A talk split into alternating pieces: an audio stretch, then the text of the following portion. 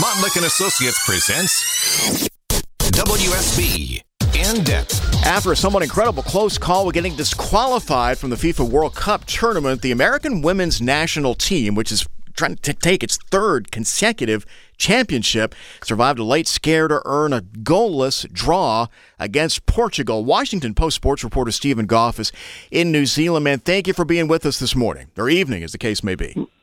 My pleasure, Chris. Listen, I've heard analysis of this match ranging from too many newbies to too much attitude. Uh, another former uh, World Cup uh, champ team member actually called this particular team arrogant.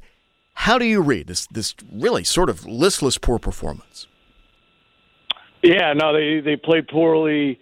Uh, they played they haven't played well throughout the tournament, and it's it's been a huge disappointment uh, for thousands of U.S. fans that are here in New Zealand to to support them. Um, you know, I don't think there's I don't think there's anything about arrogance or um, attitude. I, I, certainly, the experience factor is playing out, but um, you know, some of the veteran players aren't playing well either. Injuries have played a role. A lot of little things, but at the at the end of the day, they're they're just not performing, and teams are adapted to the U.S. and um, effectively neutralizing them uh, from from scoring much. Yep, attitude may be too strong. Lack of cohesion is another phrase I use. Lack of really gelling sure. as a team. So, eh, fixable for the next match. Tell me what you expect next. Yeah, I mean they'll go into the round of 16. They'll play Sweden, a team that's over the years, even as the U.S. has won championships, has, has performed pretty well against the Americans.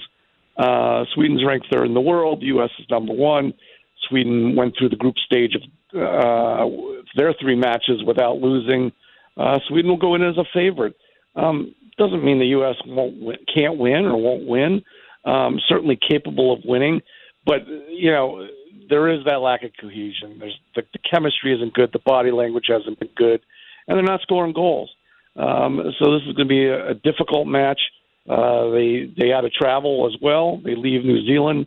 They head to Melbourne, Australia, for uh, for this match. So um, a lot at stake. The U.S. has never lost before the semifinal of a World Cup, and here they are facing uh, elimination in in the round of 16. All right, man. Pins and needles. And Washington Post sports reporter Steven Goff live in New Zealand this morning. Thank you very much.